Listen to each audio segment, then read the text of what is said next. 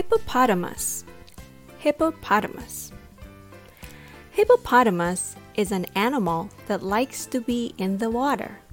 They're big land animal, but they spend most of the time in the river or a lake. They have a huge mouth. Have you ever seen them in the zoo? Hippopotamus can be a little tricky word to pronounce. This word has five syllables. Let's divide it into the two sections.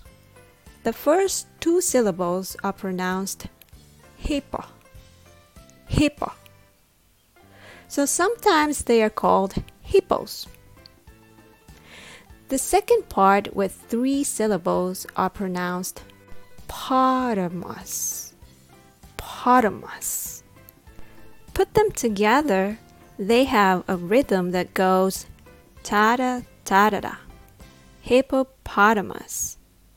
Da da ta da da ta da ta da da. Hippopotamus is an animal. Hippopotamus is incredible.